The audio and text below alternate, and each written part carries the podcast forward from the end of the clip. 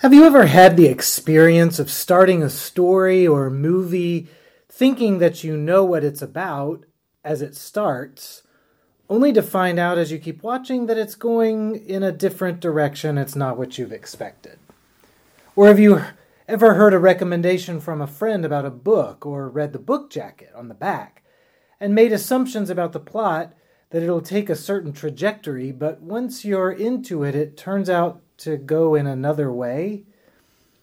These kinds of things seem to happen to me all the time for some reason, and sometimes it's an actual physical trajectory that changes on me. One time, many years ago, I was traveling abroad with a friend, and we wound up in one town where we had reservations for the night, but neither of us spoke the language there. Everything was a little disorienting, but we were, we were well worn travelers, so we figured where we needed to go and jumped on the subway. Nothing was written in English, and we couldn't understand the subway commander, but we were pretty sure that we had chosen the right one. Slowly, though, after several stops and trying to match what we thought we were hearing on the microphone system to the strange words on the signs outside, it occurred to us both at the same time that we were not on the correct train or line at all, and we needed to disembark at the next station.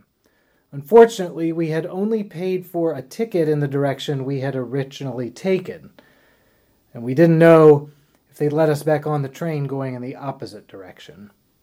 So we had to exit the whole system and reboard going in the opposite direction, hopping over turnstiles and running up steps. Well, that's the kind of thing that's happening this morning with Peter and the other disciple as Jesus begins to show them he must go to Jerusalem and undergo great suffering. They are realizing the subway they're on is going in a totally different direction than what they thought when they got on. They are realizing the plot of the story they are in is quite a bit different from the jacket on the back. They assumed this was a Galilee uprising, one where the next Messiah, the next God chosen leader, would drum up enough grassroots support to be swept into power and crush the authorities in Jerusalem. But instead, Jesus is heading to Jerusalem on his own, and he is heading right into the hands of the people he would overthrow. He is not avoiding suffering and death, he is aware of it and accepting it. They assumed they had boarded a train bound for glory, but it is a train headed toward a cliff. In fact, it is bound for glory, but not in the typical ways the world pursues it or imagines it. We can hear Peter's shock and disappointment as he tries to turn the train around. God forbid it, Lord, he bellows. This must never happen to you. But Jesus is determined. He is determined to overturn the powers of sin and death that plague God's people by going straight into his crucifixion. And when Peter becomes the one who gets, then Peter becomes the one who gets turned around. He goes from being called the rock upon which the church shall be built to being the stumbling block of Jesus' own mission. The Greek word for stumbling block is scandal. We have seen some scandals in the news this week, and we can see how scandals trip people up. Not just the people involved in them, but all the people who look to a leader for guidance, counsel, and hope. Scandals make the way forward less clear, they chip away at clarity and vision. Peter's insistence that Jesus not head to Jerusalem, that Jesus not accept this path of suffering and self sacrifice, immediately chips away at the clarity of God's love and Jesus' vision of the kingdom. Jesus does not need that kind of stumbling block in his way. This is a critical moment in Matthew's gospel. This is the point, quite literally, when Jesus leaves behind his Galilee home, the fishing and farming villages where he has made his name, and focuses on the seat of power in Jerusalem. But it is much more than a critical point in Matthew's story. This is a crucial moment in understanding just who Jesus is. This is one of those moments where Peter and the gang and even the rest of us are going to have to decide whether we go ahead and finish the movie or read the book, whether we commit to the finishing point, even though it's not turning out like we thought it would.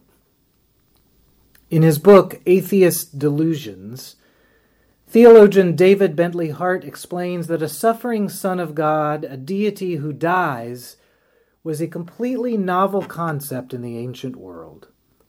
I think 2,000 years of Christian witness and singing about the cross has almost made the death of Jesus seem ordinary to us. We build churches and place crosses over the altars. We talk about his betrayal and death every time we gather for his holy meal. I hate to say it, but it almost feels old hat to us. But the idea that a divine power would stoop to this kind of self giving was absolutely unheard of. Nowhere in the history of ancient religions and faiths, Hart says, was there anything like the path Jesus takes as a legitimate way of life, much less one linked to God? What we see in Jesus at this moment is a completely new and daring way to deal with the brokenness of the world. He's not just going to patch things over with healings and new teachings, and he's not going to enter Jerusalem and try to establish a benevolent regime through a people's army or through pulling strings the right way, appointing the right allies, shoring up his defenses, and so on. Because no matter how well that might have turned out, it would have just been a variation of all the other human ways that had already been tried. And ultimately, it would have faded away until the next clever popular power came along. Jesus, rather, is going to try a divine way that involves handing himself over, letting the suffering speak. When we think about it, we realize the gift of Jesus is never old hat. The world still operates in the same old, self proclaiming, violent, and hope robbing ways.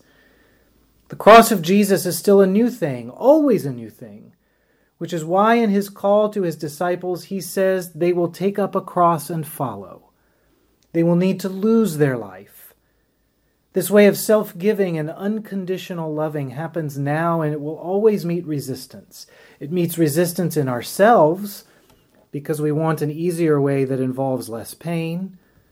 And it meets resistance from the world because the world rewards self promotion.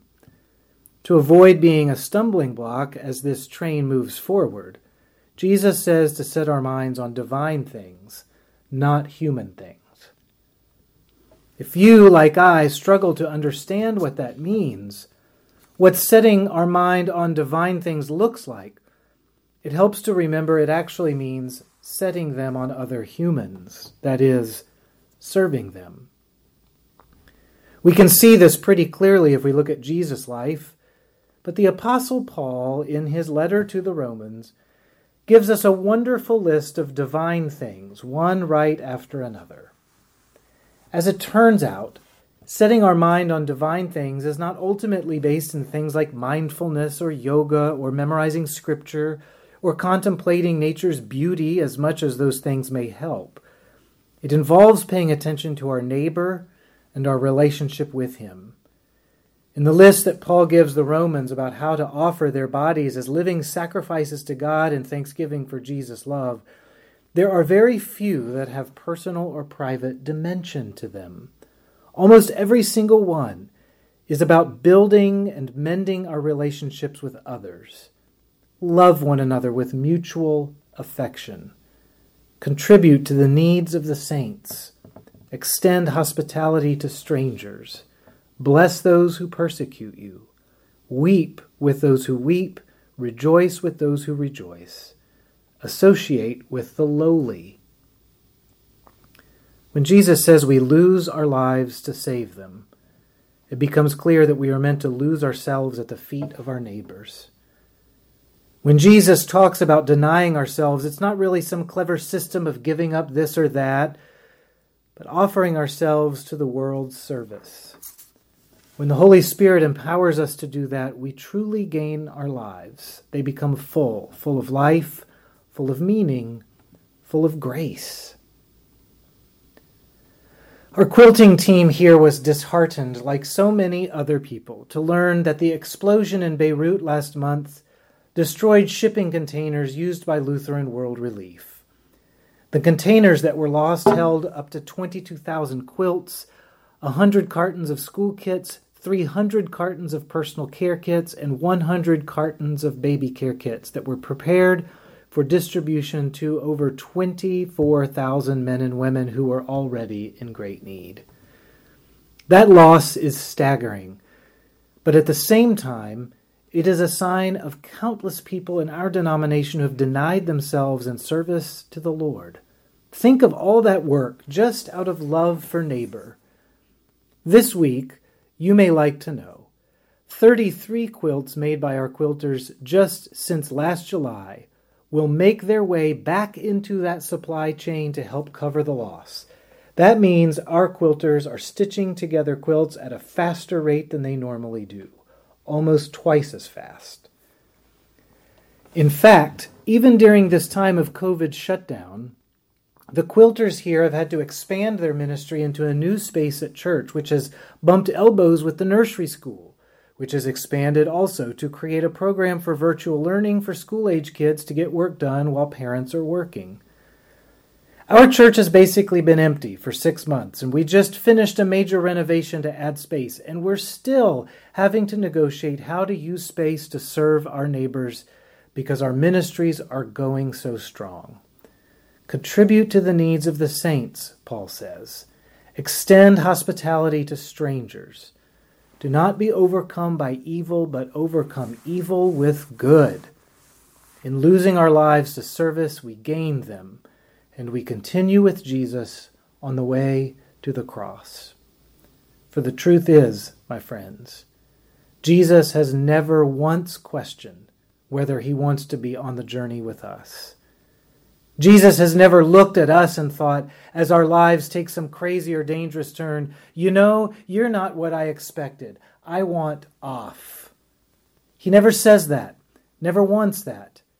He's never scandalized so much by us that he leaves us behind. That's the promise of our baptism. Never, ever is Jesus going to let us go. He will tell us to get behind him and walk in the way he forges. And here's the best part the end is not the cross, the end is not the suffering, the end is never the denial and the self sacrifice. This strange train goes through them, but it ends with resurrection. Its destination is glory in God's loving presence forever and ever. It is victory and triumph and power and strength because Jesus rises on the third day. And there we find the story of glory ends much, much better than we ever could have imagined. Thanks be to God.